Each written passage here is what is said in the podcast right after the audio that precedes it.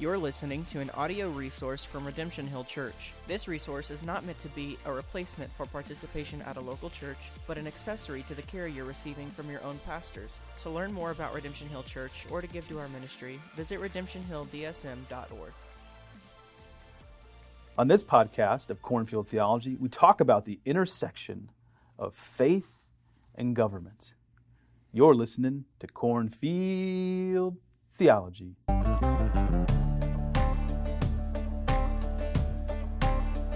Hey everyone, Pastor Sean here, back at you with another edition of Cornfield Theology. Thank you for taking interest in this particular podcast. Cornfield Theology is a resource engaging theology and culture.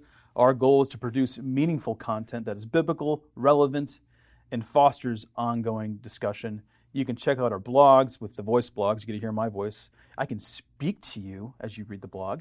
Uh, we also have previous podcasts and other tr- trusted resources at cornfieldtheology.com. If you would like, share and give five stars in Apple Podcasts, please do. Also on YouTube, there's like a thousand things you can do on YouTube. You got to like hit the bell icon, you got to like, you got to subscribe, you got to, you know, sell your first child. I don't know. YouTube has a ridiculous amount of things for you to do, but please do all that. Don't sell your first child. Um, and if you want to immediately receive content from cornfieldtheology.com, go to the website, go to the bottom of the page, put your email in, and as soon as something drops, you will get it in your email inbox. All right, everyone. I am really excited about today's conversation. There's some good people that I'm going to be talking to about what I just shared this intersection of faith and government. Some people might want to say religion and politics. You can mm-hmm. interchange those words. And uh, who I have with me today is Greg Baker and Leo. Leo, I'm not going to pronounce your last name. Could you do that for me? Yes, definitely. Lazzarini. Okay, that's why I didn't pronounce it. And so these guys were a part of the Family Leader. And uh, Family Leader is an organization that I got involved in. Oh, man, seems like, okay, we have COVID, so like time's messed up. Seems like two and a half years ago. Yeah, it, but it feels like ten years ago. It does, right? Yes. Like, COVID just messed up everyone's sense of time. So, right. so Greg, could you introduce yourself and Leo introduce yourself? Um, talk about your faith journey. I, I love it when um, our, my guests can talk about that a little bit, yeah. and then talk about how you got involved with the family leader. Yeah. So, Greg Baker. Um, grew up in a small town called Earlham, Iowa. Earlham. uh, hey, you're just west of me, man. I'm in Adel. yes. So a town about 1,200 people, growing, which is a highlight in rural Iowa. You're always glad yeah. when you're growing. Yes, that's right. and um, yeah, I didn't uh, go to church very often growing up. Had very little of a, of a faith background. Uh, we would call ourselves Lutheran, but I couldn't even tell you what that meant. Right, right. And um, went to college, University of Iowa. Yeah. A typical U of I life. Go Hawks. Go Hawks. All right. Yes. I'm an Eastern Iowa boy, which means you're like forced to be a Hawkeye fan. That's right. Yeah. I paid the money to be a Hawkeye. yeah. Yet studied uh, history, political science there. Um, awesome. Was hoping to be a history teacher, and God put me on a different path. Oh well. But after college, uh, I was 23. Um, all my friends moved all around the country. I moved here to Des Moines, Iowa, and really went through an identity crisis in that time. I was working on a governor's campaign. Okay. And uh, the economy just hit low, so the state went through a 10% across the board cuts, and then the school districts mm. were hiring.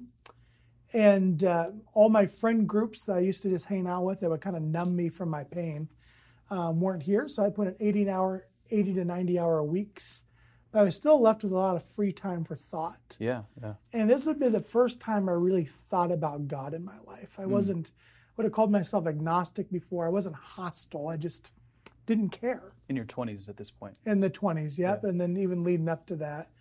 So this year I, I started going through depression. And uh, there's a gal in the campaign who lost her brother to cancer at the age of 28 years old.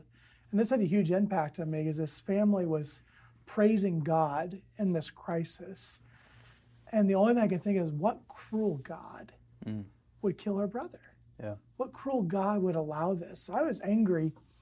And I went to his funeral. It's at a church called Saylorville Church, north end of town. Yeah, yeah.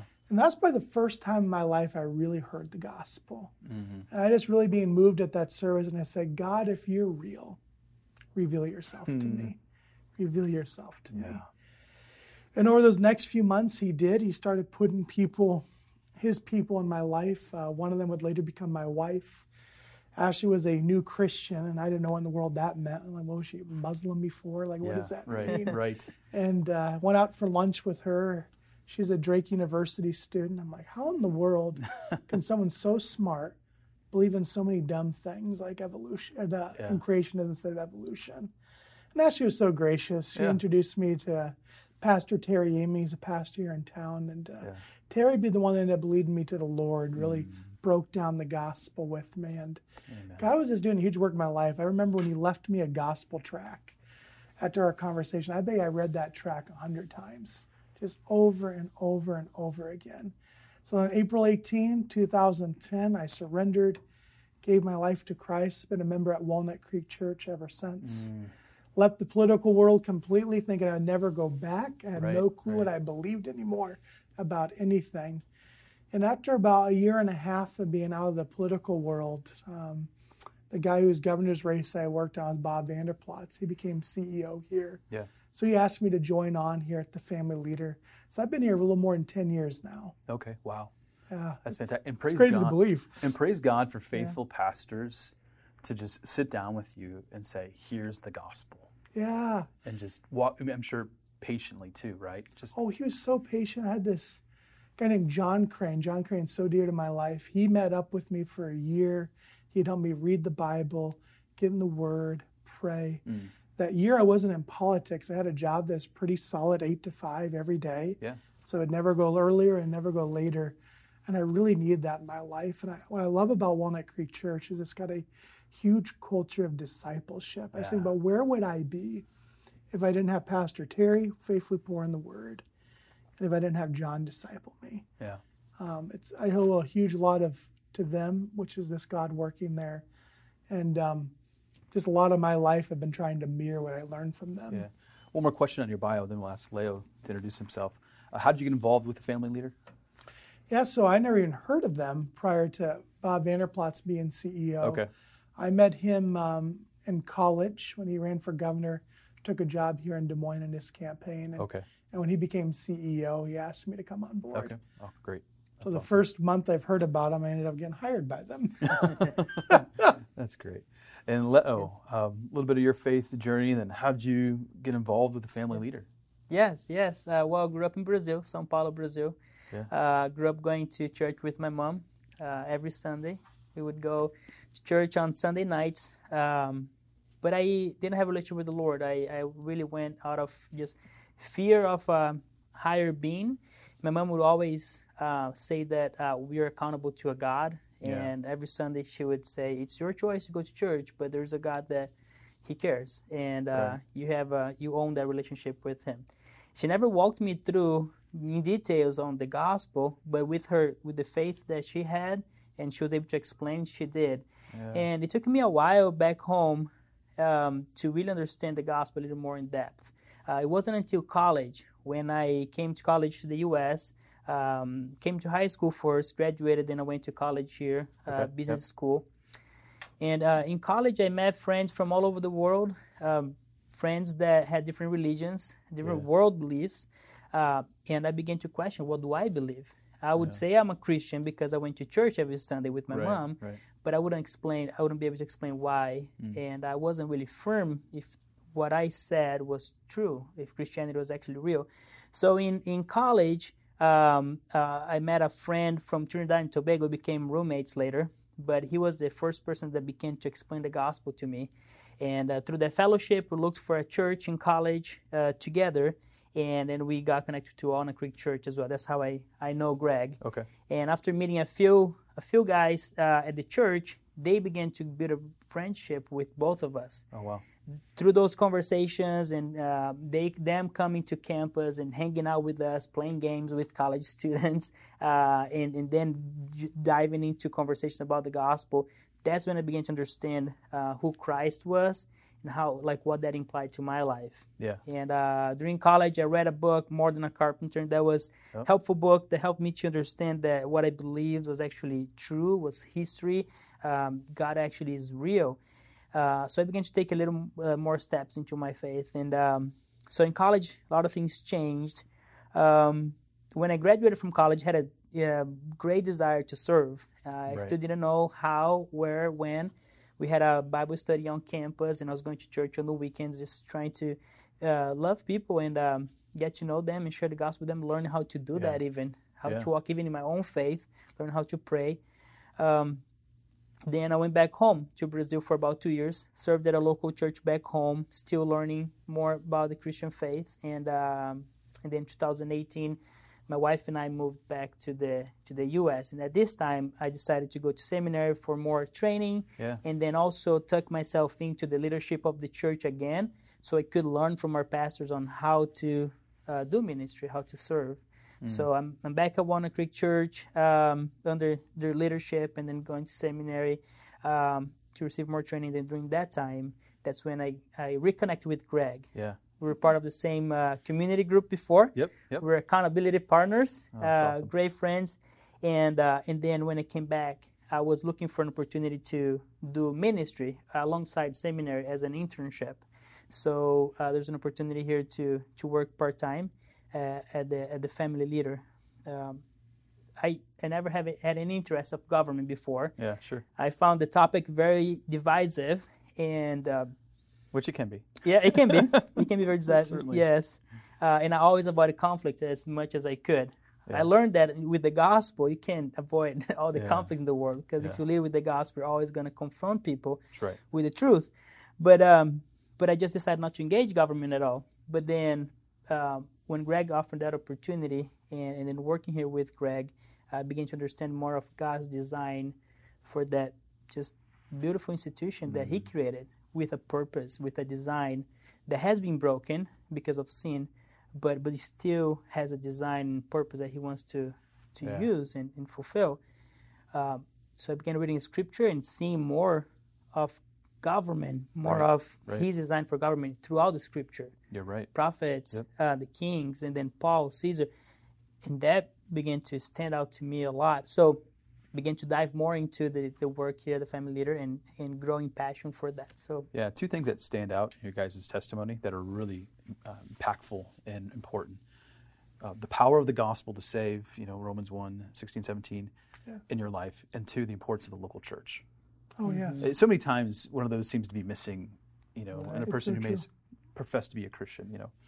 And those two things are critical for the life of the Christian. And to hear that as part of your testimony, to hear about men in the local church shepherding you and caring for you and mm. walking alongside you is so important. So mm-hmm. I've never been to Walnut Creek Church, but it sounds like a place that I would just love because of what you're telling me.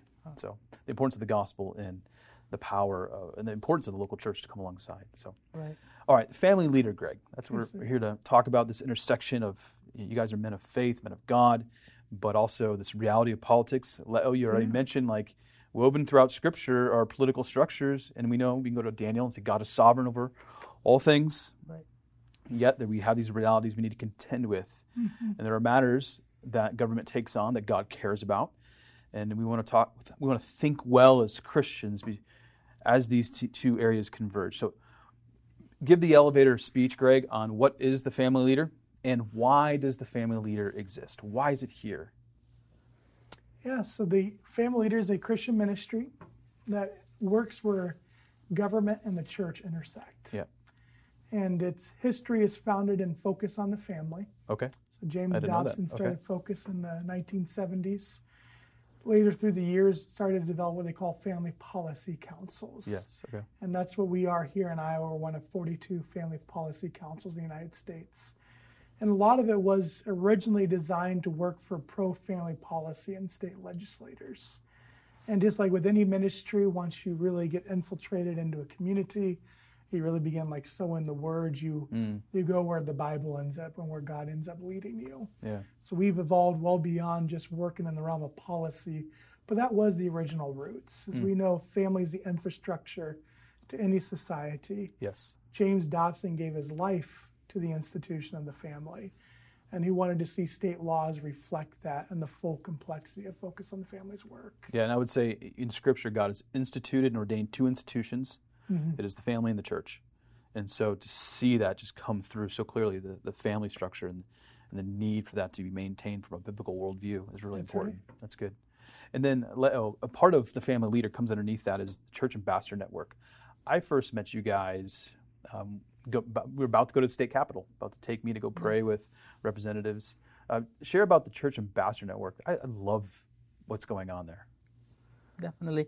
Yes, um, within the family leader, like Greg mentioned, uh, we have uh, two two different uh, departments that work together uh, in many ways, but they're separate in many ways as well. We have the elections and policy team where they work directly with policy uh, in the in the lobby at the Capitol, mm-hmm. and we have uh, the other side where we work with the churches and the governing authorities, building the relationship between the shepherd of the church with the shepherd of government uh, we when we think about governing authorities, they are overseeing so many people looking for their their own uh, good, trying to do good for the community. So um, the shepherd of the church is is looking to shepherd that that community as well. They have a lot of things in common. Right. So we, we want to um, bring them together to a place where in their relationship, uh, of course, the shepherd of the church can share the gospel and can encourage them as a person uh, point to them as a person. Every elected official behind of their title, they're just a person. They have family. Right. Uh, they struggle. Uh, they have challenges. We want to be there for them. We want the, uh, the shepherd of the church to be there for them, support them. Mm-hmm. And, uh, and on the other side, they're also a shepherd. They hold a very uh, a high position, a leadership, a position of leadership and shepherding. And in that position, there's a lot of responsibilities right. and, and struggles, and they're limited, just like all of us. Right. So once that uh, our desire is to bring those two uh, institutions together uh, and bring those these two shepherds together uh, with the goal of uh, one pouring to them as a, as a person, as a shepherd as well, encourage them with uh, instructions on leadership, on God's wisdom. Um, there. Um, yeah. So, Greg, you, you've you've used the story of Joseph and Pharaoh. Yeah. Could you share that? Because I found that to be a helpful biblical picture of this relationship between these different shepherds. What's going on? Yeah. So the Bible says that God instituted government. Yeah. And its government is God's servant for your good. So Pharaoh, Old Testament, the historical um, story is recorded, was the head of the government for Egypt. Mm-hmm. And Egypt, uh, we can't think about Egypt today. It's a significant country in Africa, but it's not a global superpower today. Right at this time period, Egypt would be equivalent to what the United States of America is today. The American economy hurts today, it impacts the entire world. Right, right. So during this time period, as we enter this story, if anything happened to Egypt's economy, the whole world would feel it. Mm. And uh, what God reveals to Pharaoh is very limited information, but God reveals something's going to happen to this Egyptian empire. Yeah. And then he gives the rest of the information to a man in prison hmm. named Joseph. Yes. He didn't give it to the number two to Pharaoh. He didn't give it to someone in Pharaoh's army, not even someone in the bureaucracy, but someone in prison. And what's remarkable in this story is that Joseph eventually receives an audience. This prisoner hmm. receives an audience with the most powerful man in the world. Um, I mean, modern times, can you even imagine that? And there's no mm-hmm. person equivalent today. Right. The President of the United States only carries about one quarter of the power that Pharaoh had. Interesting. I never thought of it like that. And you think about the United States today, you think about U.S. Congress, the United States Supreme Court, the presidency. All of that was held by one person. Wow. Yeah. One man held it all. And Joseph brings more reality to what's coming to Egypt. He explains this great famine that is coming, how exactly it's going to look. But most importantly, Joseph brought the solution. And we look at the world today, we see modern day famines oh, right. and modern day struggles in our cities. Pharaoh today has a limited understanding of that. But the Lord's people have a deeper understanding. The reason why, what separates the Lord's people, what separated Joseph, is people of the Lord understand that people are physical and spiritual beings. Yes, that's right. And Pharaoh on his own could only see a physical person. That's why yep. God couldn't reveal everything to him. Right. Pharaoh couldn't understand it. But Joseph saw the person as a whole. And what's remarkable is these two together would spare the known world from hunger. Mm-hmm. Without Joseph, Pharaoh would not have known what to do. Without Pharaoh, Joseph would not have had one ounce of authority right. to carry that vision out. Mm-hmm. Yeah, that's a good point. So we look at today how do we find our modern day Josephs, people in God's church that have found solutions to breaking bondage in their cities. And maybe they're reaching 100, maybe 1,000 people. How do we bring them to our modern day pharaohs to take what they learned to bring it to millions? Yeah. And that is the power of these two institutions. God designed the king to be a shepherd of it of the people. So we look at Iowa today. Governor Kim Reynolds, the state legislature, and the Iowa Supreme Court were all designed to be shepherds of the people of Iowa. Yeah. The nice thing in the, the old times when you had a monarch, you only had to convince one person. Mm-hmm. The bad side to that was when they didn't agree with you. Right, right, right. Because you're right. just, there's nowhere else to go. But in Iowa, we have to convince 158 people one governor, seven judges, and 150 legislators. So what you've done in talking about Joseph and applying it to uh, our modern day times is that using the Word of God to help us to think well. We, we use the word worldview all the time, a biblical worldview to help us navigate politics and religion and faith and government. Just share a moment the importance of the Word of God in this ministry to mm-hmm. help us think well about this intersection of the two. Yeah, so we made a commitment to the Lord ever since we started. So the Church Ambassador Network is eight years old now. That any meeting that God would give us with any governing authority, regardless of the political party they're affiliated with, we will bring the Word of God and we'll close the meeting in prayer. Mm-hmm. And to this day, we have honored that in every single meeting. And, and here's the key belief to that we believe transformation happens as people see Christ accurately and rightly value Him. And for our governing authorities, if we just come in and say, you should vote this way on this piece of legislation if you're a legislator, or the governor, you should approach foster care this way, we've only brought behavior modification. Yeah, And behavior modification never equals transformation. correct. And religion can do behavior modification all you want, but it falls short every time. Fact check true. We want to get into the heart of the governing authority, what guides them as they make decisions. And the ultimate thing we have to do is we have to bring Christ into their hearts. Because this is what's remarkable. We know Jesus is the head of the church. We, are the church, we, we get that well. We understand we don't always factor him in as much as we should, but we know it. Right. But what we forget is Jesus is also the King of Kings. He's the Lord of Lords. David is he is from the throne of David. He is the perfect King. So do you think as pastors or any form of a shepherd in the church, we're supposed to look to Jesus as our primary example how to pastor? Paul says, imitate me as I imitate Christ, uh-huh. right? The same is true for our governing authorities. If you want to know what it actually looks like to be a righteous and gracious king, hmm. you look to Jesus. Right. And we feel the most important thing we can do is point them to that chief example with the goal of transformation in their hearts. And how do we do that? How does God reveal himself here? It's through his word. Yeah. The word is full of examples of Christ in the Old and New Testament. There's so mm-hmm. many lessons from the Old Testament to help us understand Christ. Mm. And we want to bring that to life. So when we bring scripture verses, we we're not doing the basic teaching, like we're not up there to teach theology. We are up there to show them who Jesus is and how he's relevant to their position. Mm. And the goal is that as Jesus transforms, if they're not already in a local church, to plug them into one that can develop them comprehensively as a disciple of Christ. Mm.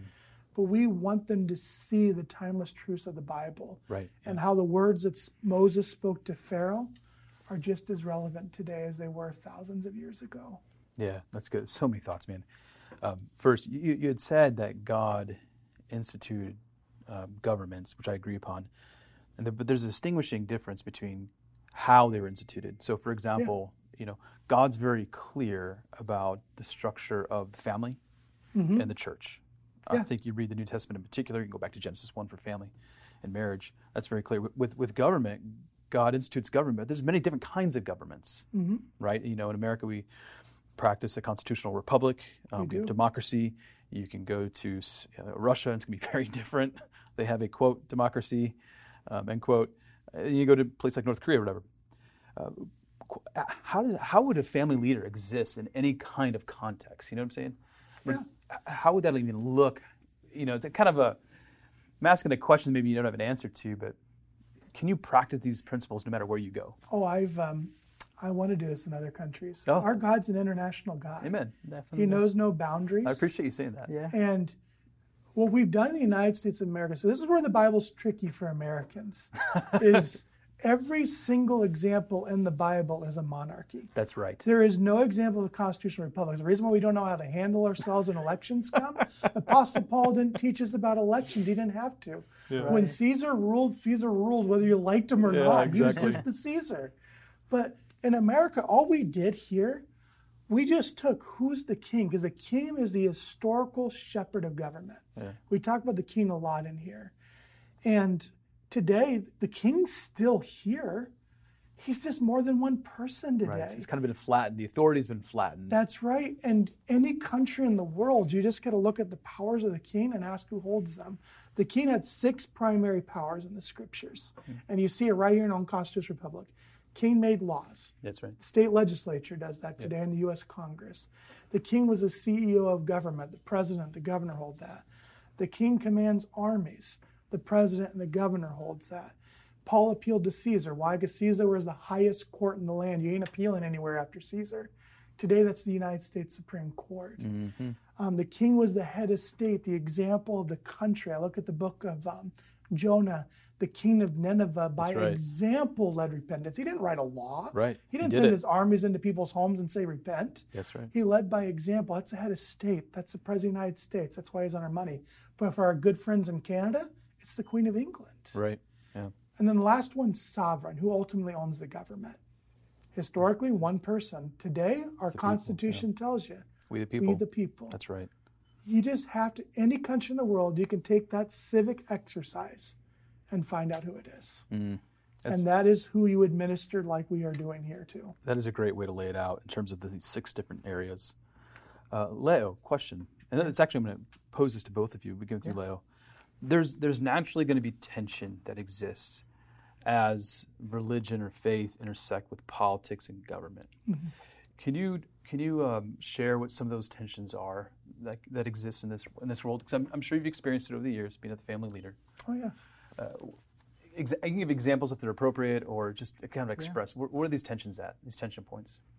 Right. Um, when we when we, when we think about uh, the issues that rise up in our culture, um, the, the way that we lead, lead out in the conversation sometimes is um, uh, we lead out we lead out sometimes um, bringing up issues where we uh, we disagree on, and uh, the way that we approach sometimes is it lacks grace. We bring sometimes the truth.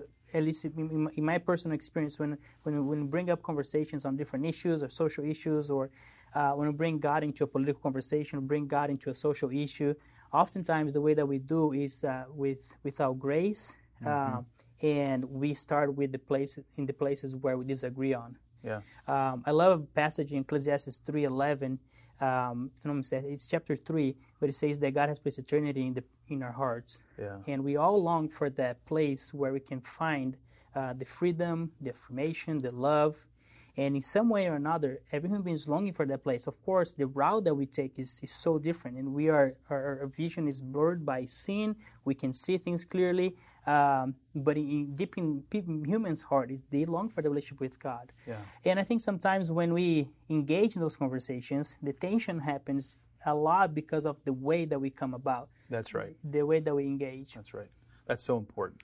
Like the way you engage, tone, um, your mo- uh, motive, right? Are we reflecting Christ, even if you have a, a pa- uh, issue you are passionate about? Say we're all pro-life, right? Exactly. And uh, you're exactly right. It, any other tensions, Greg? Yeah, so what we say regularly, Sean, is we're nonpartisan in a hyperpartisan world. Okay, explain And that. it's, um, that was one of my questions. How do you remain bipartisan? So, um, and I want to apply to this how this lives out. How do you witness to nonpartisan? So, there's partisan, which means you're allegiant to one political party. Yeah, Democrat, Republican. That's yeah, right. yeah. And uh, we are in a two party system largely in America. And then bipartisan means you're allegiant to both. Right. We are not bipartisan. We're not partisan. We're nonpartisan. Nonpartisan means you're allegiant to none. That's good. We go to something from our allegiances to outside this entire system. As Christians, we shouldn't be illegal to any worldly system. Right, So right. something we talk about regularly here is politics is the earth's game to do government. Hmm. We're into civics. Our God is into governance, but he's not into politics. Hmm. And governance is a blessing to people. Politics is often mankind's fallen way to govern. And I look at the world today, we're, we're, we are complicated people. We're made in God's image. There's a bit of righteousness in us, Yeah. but we're corrupt and fallen in a sinful nature That's right. Romans three and you, three. and you got this tension in us.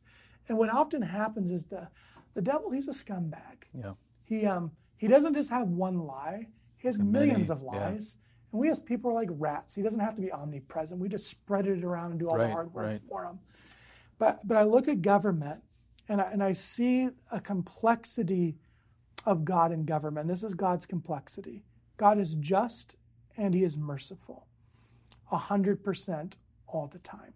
Mm. Think about that. When he's being just, he's fully merciful at the same time. That's right. He's not 50 50. And you can't separate the two, You which can't. so often we try to do. And what so often happens in government is we try to separate them. And when they get separated, they have actually formed two political parties. Yeah. We have one party, Republicans tend to relate a lot more to the God of justice. So you come with justice issues, like you mentioned abortion. Right. There is a righteous anger that emerges, and we want to punish it.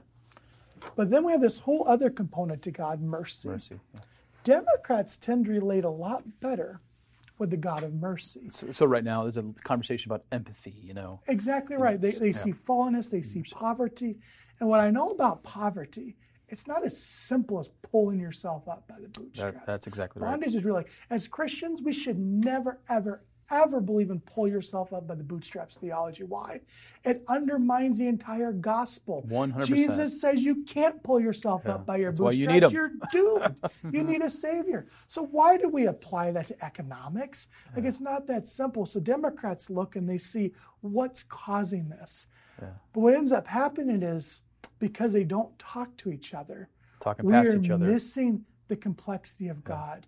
So how we look at it is like how do we take Republicans, start with them with the God of justice, and introduce them to the God of mercy? Yeah. How do we take a Democrat, meet them at the God of mercy, and introduce them to the God of justice? Because Jesus' cross is a symbol of both. If God wasn't just, Jesus didn't have to die. Mm-hmm. He could have just forgiven our sins. But if God wasn't merciful, Jesus didn't have to die. he could have just punished us That's right. for our sins. But God is both. And the arena of government is one of the many institutions that He has revealed Himself through. And righteous law reveals that complex, just, and, and merciful character of God. Mm. I appreciate this language of nonpartisan. I find that to be really helpful, and, and even for myself, thinking about mm-hmm. politics and just being a Christian and a pastor and Yeah. what do you do with that? I, I find that really helpful, and I hope folks who are listening find that helpful as well. Let's talk about a little bit about legislation and, and some of the impact you're trying to make on legislation that matters to God. I- Here's one of the here's one of the frustrations I have with circles that I run in, is that everything that is trying to be pushed from a I'm more conservative um, is pushed from a, more of a constitutional perspective, and then the Bible gets kind of wrapped in. you know, I'll give you a stark example. Like I said, we're pro-life. Um, why? Because we read Psalm 139. We read, right. uh, you know, Genesis 1 verses 26, 27. You go to Jeremiah 1. You know, God knew about Jeremiah before he was even born, right? So it speaks to personhood for me. You go to Ephesians 1. I mean, you can talk about how God has predestined, you know, and so we can go on and on about why we're pro-life from Scripture. But there's other topics that kind of get folded in and it's on both sides of the aisle here for various reasons that aren't exactly biblical, in my opinion, but they get kind of thrown around. So, like, I'm a big Second Amendment guy, you know, talked about that earlier, but I don't know if that would be a biblical issue for me. You know, is it my right to own a gun? Well, I can look at the Constitution for s for certain. You know, I'm, I'm, I'll champion that. I appreciate that, but I can't say that the Bible says it's my right to bear a gun. How do you how do you um, go about in that tension? You know, when it comes to pushing legislation that matters to God. You may disagree with me on, the, Yeah. on the Second Amendment stuff, so I don't know, No. but I'm just giving my opinion. So you call this cornfield theology. My hunch, Sean, is you're good friends with some pastors that don't completely theologically agree with you. One hundred percent. And you guys are reading the same Bible and you're thoroughly studying it. That's exactly You've right. come to some very different conclusions. But I'm right, right? Yeah, No. That's what everyone likes to think, right? But there are some things it's like, no, the Bible's crystal clear and like that's where we agree. Yeah. So Jesus' sole means of salvation, mm. saved by grace alone, Christ. Like the Bible couldn't get any more Yeah. Ephesians clear 2 8. Yeah. on those, right? That same applies in government. There's some things that God's word is just clear as day on. Mm. But there's other things that are significantly more complex. Yeah. That I think there is room to agree to disagree and have a spirit of iron sharpening iron. And this is why partisanship's so dangerous. Partisanship forces you into a camp and it never allows iron sharpening iron to take mm, place. That's right. And we want a culture. I, I look at things like mental health, the foster care crisis that we are in, the breakdowns of the family. We have got to create a culture where Democrats and Republicans can listen to one another. And one of the biggest travesties we have is as America's gotten more politicized and polarized, is that it's not polarized in your community. Your community tends to vote one way. Mm-hmm. So if you look at America right now, rural areas tend to vote heavily Republican Right. and urban centers tend to vote heavily Democrat. So let's say we're working on education policy together, Sean. I'm a rural Republican and you're an urban Democrat. How our government works is you would go to what they call your caucus. So you would go sit with all your other urban Democrat friends and you would make an education policy.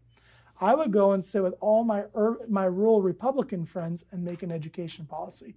But I would never talk to you and you would never talk to me Yeah. Does which means you are expected to make an education policy without ever once factoring in rural Iowans. I'm expected to make one without ever factoring in urban education. And how we work here in the Church Ambassador Network, we refuse to bow to the world's rules. Yeah. Like, no, that is unacceptable. You need to talk to each other. No legislator from Earlham, where I grew up, you don't know about Des Moines public schools. Mm-hmm. You need to go talk to that legislator Right. from Des Moines, and I'm sorry they're from a different political party. But you've mm-hmm. got to learn to have that dialogue. I think that's the beauty of the church coming in here, is that the church, if it's truly a nonpartisan, outside this kingdom voice, it should be bringing solutions to lot, not only the community issues, but even this partisan gridlock, which is really hindering the state of Iowa from serving all Iowans. So this is this isn't much about being a Republican, Democrat, liberal, or conservative. This is about am I willing to not not forego what you believe, but willing to come together at the table and talk through things that we lack nuance, frankly. Yeah. things that are very nuanced. You keep using the word complicated. Um, yeah, that's true. And we got to sit down and ha- stop talking past each other, which is so often the case, and start talking to one another to find solutions to real and actual problems. Um, I, I just think we need, as a church, we tie this back into what's going on in the church. We've got to model that. We do. I mean, you could take about you can take the cultural issues that are going on right now, whether it's vaccines and masks and stuff like that. Can we model talking to one another instead of past one another, and, and and see that hopefully that can happen in our government spheres as well. I mean, the church has a great opportunity, in my opinion, to kind of step up and lead the way in a in a culture that is very broken and divided. And yet, how can we remain united and model that for others? You might not believe what I believe about matters of faith, but I think we all could use a little more unity these days instead of disunity. Uh, story time, guys. What are your favorite stories since being at the Family Leader? I know you guys have both shared stories uh, that you've loved, loved. Just like this is what God's doing in government. Any stories that kind of come to mind that you're able able to share? I know some things can be private. Well, why don't you start? Yeah. Well, a story that stands out to me the most is um, uh, when um, Greg and Denise were able to meet with the executive branch, and um, and they they were able to to just pray with them, but listen from them what the needs were in that um, um, in the state at the moment. And uh, one of the um, the head of the departments or in the leadership shared just the burden of um, um, the foster care system of Yeah. being extremely um, overwhelming to carry that on your own shoulders. Um, and th- that really stood out to me uh, in that story. That the fact that they actually carry a lot of burden on their shoulders. Um, uh, there's actually people in, in the system. There's actually people not just in foster care, but there's so many other issues in our in our state that uh, elected officials they actually carry that on their shoulders. They, they think about those issues, um, and regardless if they go about fixing them the way that we would go about fixing them, they all carry the burden of seeing people broken Yeah. and they want to see them restored. Kind of connecting back to Ecclesiastes, and you can see throughout this picture, they long for the better place, um, and they lack the tools, the wisdom to get that oftentimes. Uh, so that story uh, stood out to me a lot, and just being able, in the Church Ambassador Network, to come alongside that elected official governing authority uh, to meet that need, uh, and, and being able to do that even uh, three years uh, in the last three years, being able to do that, coming alongside and look for uh, foster, uh, preventive foster care ministries, foster care ministries that can actually help meet those needs in the state and glorify Christ through meeting those needs uh, and, and building more relationships between the church and, and the community. As the church are inviting kids into their homes, as their, the families are connecting with other families that need help, you know, it's, these are all opportunities to share the gospel and, and seeing that we, we, we can do more than praying for them. Uh, Yeah. We can actually help with Tangible, uh, practical help you can provide. bring yeah. alongside, encourage, support, uh, bring God's word. Uh, what does God say about uh, fatherlessness? What does God say about abandonment? Like, you know, think about Christ. He went through all of those issues. He, he, he suffered everything that you know that we can imagine. Uh, I think about Christ being uh, on the cross, and he says, "Father, Father, uh, like, like my Father, why do you you know turn your face from me?" Like you know, he actually felt the separation. So bring the gospel into those issues in a way where we can we can, we can bring uh, speaking to the spiritual being, like Greg said, and the physical being.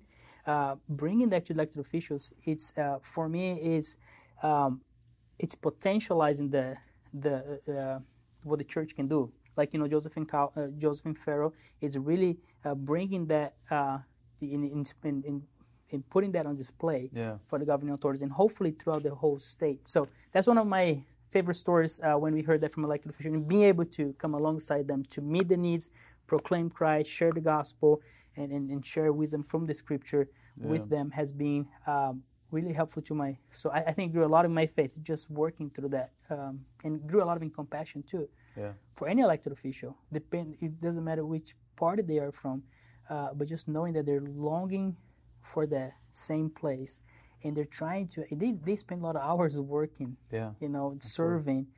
Um, so I think uh, it's it's a privilege to be able to do that in Church Ambassador Network to come alongside them. Yeah. We, we oftentimes um, will disconnect the spiritual from the physical. So the fact that both of you are kind of honing in on that's really important. You think you have some Christians out there who are like, you know, it's all going to burn anyways, so I'm going to go to heaven. That's not the right attitude. It's actually, if you go back to Genesis, you're called to be a good steward over you know, what God has given you. And you can't separate uh, the physical from the spiritual. If it is physical, there is a spiritual element to it because God has created it, whether it's a human being or something that we're called to steward over. And so the fact that you're dialing in and saying, no, there's a holistic view here that we need to have is, is really significant. And I appreciate that you guys have both brought that out. All right, go Even ahead. on that too, Sean, Yeah. we are ambassadors of a different kingdom. That's right. And this kingdom, God has a gospel story to tell, right? Mm. And this gospel, this good news, is a story of redemption, reconciliation, mm. and restoration. Restoration. Yeah. And as Christians in this world, we want to be ambassadors of this kingdom. We need to bring that kingdom culture into this world mm. and share with them what is this heaven? Who is this God? Mm-hmm. That means in our lives, there should be tangible fruit of reconciliation, restoration, and redemption, mm. and pulling people into Christ. And I just think, like in our communities, they should taste that. If a church building is there, it should taste kingdom principles there. Right. And and I just think of the Terry Branstad when he was the ambassador to China. That's right. If he did not bring an American cultural component, he not only failed the United States of America as its ambassador, he failed the people of China too. The people of China were dependent on him bringing that. And the same thing is here is true for us. God didn't just call us back to heaven. He says, I want you to be my ambassadors. And we're failing the people of the world if we fail to bring the components of his kingdom. And that's what's rooted in that nonpartisan. We're not bringing the world's culture, we're bringing a kingdom culture. And let us talk to you about our king. Can I ask you guys a question? Do you use terms like conservative lib- or uh, liberal to describe yourself? How do you think about yourself? If you're nonpartisan, how do you go about saying, "Hey, you know, what are you, where are you at? You know, on mm-hmm. politics? Yeah. What do you do? What do you What do you say? Um, I've personally committed to never use the words conservative, liberal, Republican, or Democrat Okay, as why? an adjective. Yep, that's fair. And, and the reason being is God doesn't fit that nicely in a box. I appreciate and that. the more I've come to know Christ, the more complicated my political belief system is. okay. I have found in through the sanctification process, I don't have a home anymore.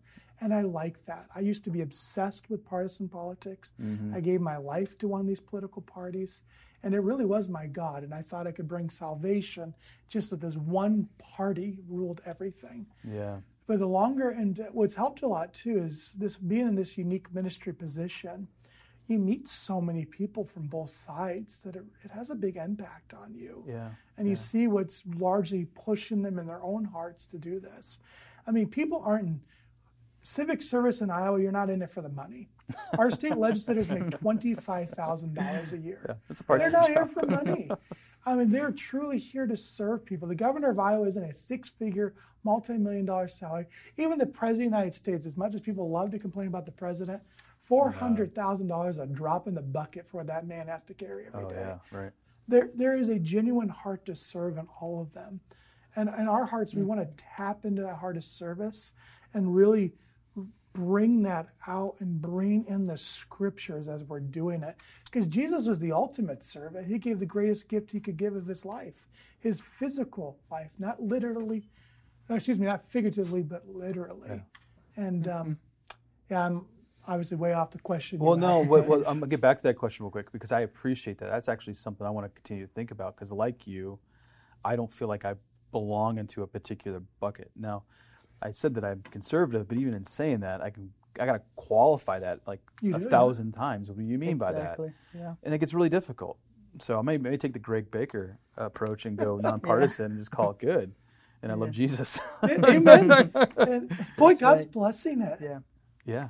And in some ways, God, um, he, he he's conservative, or he seems to the world conservative. Sometimes God seems very liberal to the world. Yeah. When you think about where you're living, for us here, Where you're living, the issue at yeah, hand. the issue you're Yeah. handling, like in a maybe in a communist country, uh, a Christian would be very very liberal. Uh, you know, just changing a lot of things they have done in so many years, uh, and even like here, different issues that you're speaking to, you can God can yeah, exactly what you said, Greg. Uh, you can't fit God into, into a box. If you do and you try to, you're going to be representing that box or that political party and not God anymore. Uh, it, I don't think they, they can go together very well I'm- unless you explain every every time you mention the you know. Yeah, I, and to that, I'm all about unhitching the church from any political party. Yeah.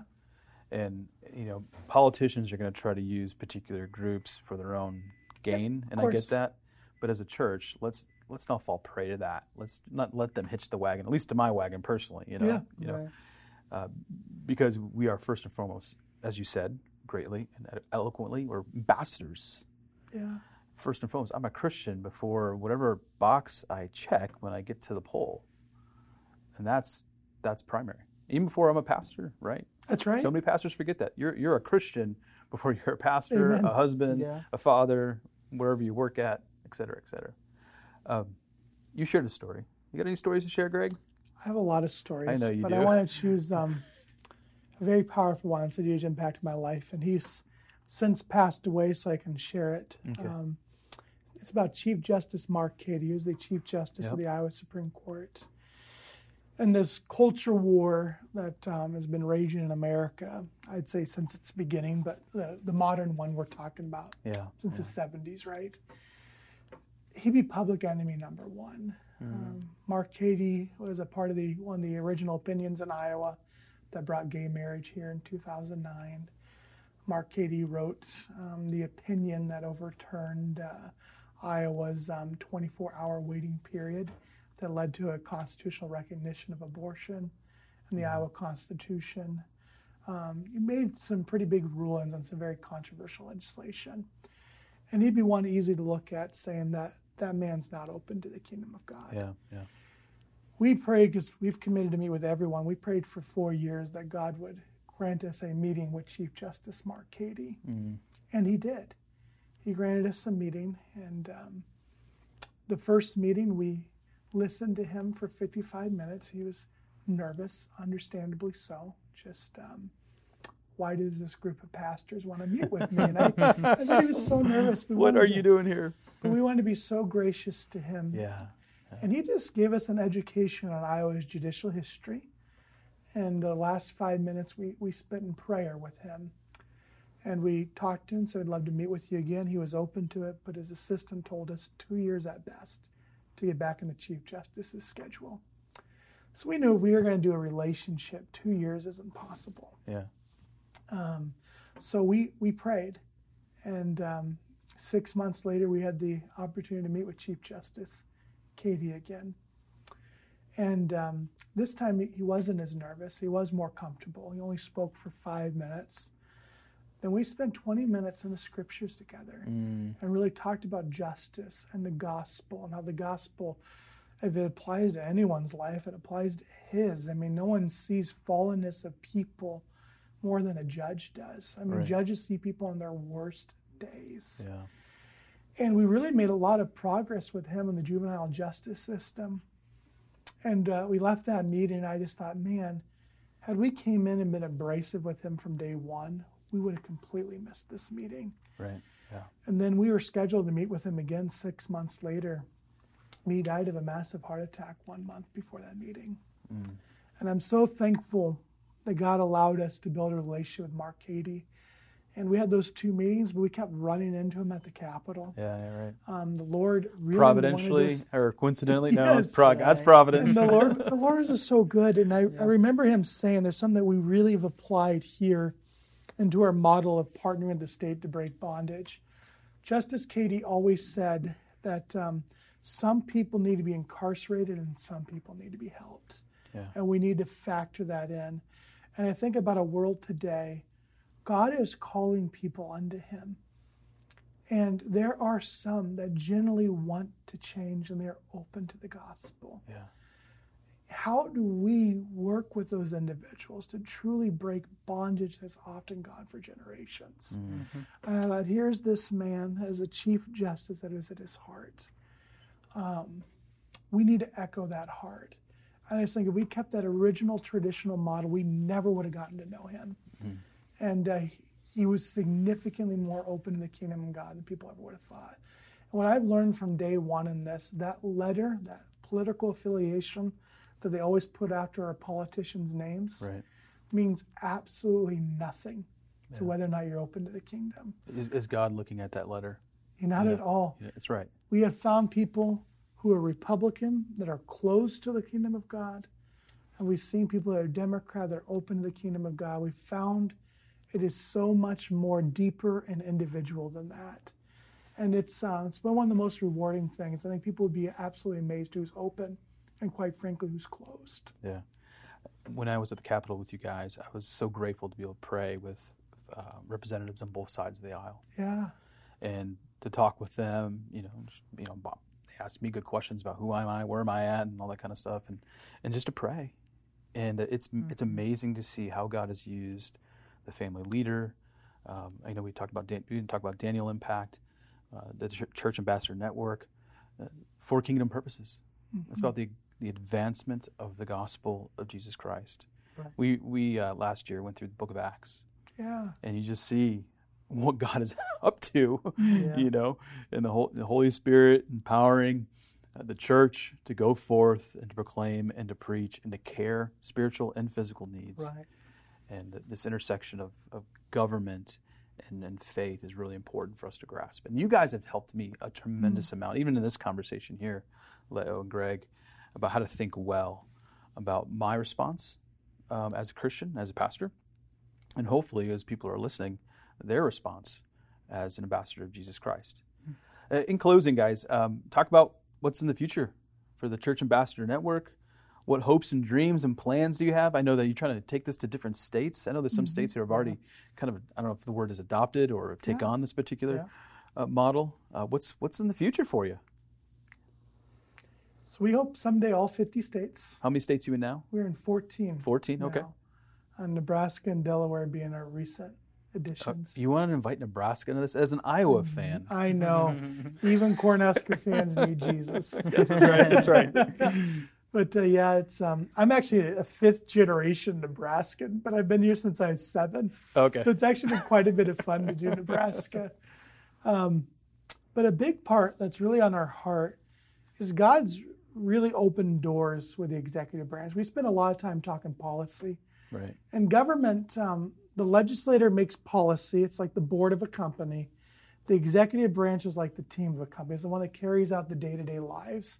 And most people's lives are impacted by the executive branch 20,000 employees. God's given us a lot of favor in this place. And um, I really want to see more and more partnerships like we have with Together for Good Yeah. to break bondage in our cities Right. and to not do it for an exchange of government money, but to do it for the glory of Christ. We want Christ to be the epicenter. I want the church to be the solution again. That's right. Can, That can I mention something? solvers. If, if you're listening and you haven't heard of Together for Good, just at your computer, at your phone, go to your Safari, your Chrome browser, and put it in. It's a wonderful ministry Mm-hmm. that's coming to the state of Iowa. Just had to put that plug in because I love tfgood.org. TFGood. Greg's got it. So, bringing the gospel through organizations like Together for Good, breaking addiction, Right. um, seeing brokenness from brokenness. There's restoration and beauty. Uh, that's wonderful. What else do you have planned for the future, Leo? Yeah, yeah. We want to the relationships that we are building with uh, the AJS department executive branch. We want them to last beyond our um, the, the governor Yeah, uh, that we have. We have open doors right now, but of course, as uh, we switch governors, as you know, the, the administration changes, we, there are employees, there are people that work there, uh, you know, in, for a long time, and we want to build relationships with them so we can continue those relationships and we can continue to be a voice uh, as the church to those issues and come alongside and meet needs. Uh, we want to partner with them. We want to be a resource again. We don't want the church to be absent from all the issues that are going on in the state. Uh, the state um, continues to increase budget and put more money money into all, all those programs to help break bondage. Um, the, the church needs to step in. The church uh, we want we want to be that that, that resource for them. We want to serve. We want to serve alongside. We want to feel the burden as well uh, together for the brokenness of our state. We have the hope. We can share the hope. Uh, so we want to uh, continue to build those relationships. And as Greg said, we, we our desire is to be um, to continue to multiply our ministry in other places, um, uh, in, in other states, and also uh, throughout the world. Maybe in Brazil someday, Yeah, take it to Brazil, man. right? That's awesome. I, I can just say, I just appreciate you guys' time and, and helping me and others think through this particular topic. It is a blessing for me just to sit, like I said, like praying with you guys earlier, just so thankful for this. Uh, any final thoughts before we kind of sign off here? I just appreciate what you said, Sean. Is um, I've been a political nerd as long as I can remember. Yeah, yeah, I'm so thankful God repurposed it for His kingdom. yeah, amen. like uh, I'm uniquely and fearfully, wonderfully made, right? and um, government He put there, and I'm just so glad that I can use it for eternity. That I'm not using it for earthly things that'll perish.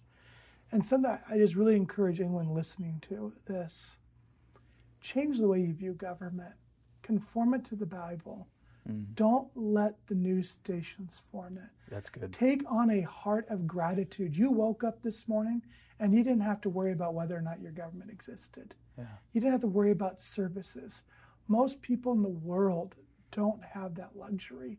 We must, Christians must show a heart of gratitude for the over 200 years of stability God's given us here. That is rare. It's very and we're rare. actually the oldest government right now in the world. Mm, I didn't know that. I didn't know that at all. That's that's a that's a little factoid I'm going to be holding on to. uh, Leo, any final thoughts? as you engage with people um, on your at work and as you think about government and even think about your governing uh, governing leaders, I would uh, just encourage um, you to think of to think of them with compassion. Yeah. Uh, just remember that as human beings, we're all longing and we all need that hope that we can find in Christ. And if we can find what they truly desire, uh, we can help them together with the gospel. The gospel can take us to the freedom we look for, can take us to the hope we, we look for, can take us to the affirmation, can take us to the new family. Can the, the, the gospel can give us eternal life, and those relationships that we love can last forever through the gospel. And, and people are suffering. Uh, so as we engage with people, uh, I would just my, my, last word would be just be compassionate. Remember yeah. that we're all looking for that better place, and we hold that that we hold the message that can set people free, that can give that hope to people. Uh, and the way that we go about it will, will make all the difference. The way that we, we share that hope. So that's what I've been learning the last few years, yeah, yeah. and that's what I would encourage people to do. Amen. Thank you, man. Thank you, brother. Thank you, Greg. I appreciate it. Thank you, everyone, for listening uh, to Cornfield Theology. I hope this particular podcast is beneficial for you. Ultimately, we want you to see that this one it turns you to Jesus. Ultimately, at the end of the day, it turns right. you back to the gospel as you think through real issues that exist in our very day. But God has you, Christian, in a place at a particular time to be His ambassador for His glory. So thanks for listening. If you want to check out other podcasts, you go to cornfieldtheology.com. Recently did one on contextualization of the church, another one on why we are pro-life. Uh, myself and um, a friend of mine from the Twin Cities, pastor up there, did that one. Also, another fascinating one called Moving Toward Biblical Justice with my friend Eric from Urban Philly. That's where Philly met Iowa. Uh, check that out. We wanted to create gospel solutions or share about gospel solutions regarding issues of justice. And as always, be sure to like, share, give us five stars, and Apple Podcasts, all the relevant things on YouTube because there's a thousand things I already mentioned. And if you want to receive uh, a podcast or a blog when it drops, go to cornfieldtheology.com and be sure to put your email in. Thanks, everyone. God bless and peace out. You're listening to an audio resource from Redemption Hill Church. This resource is not meant to be a replacement for participation at a local church, but an accessory to the care you're receiving from your own pastors. To learn more about Redemption Hill Church or to give to our ministry, visit redemptionhilldsm.org.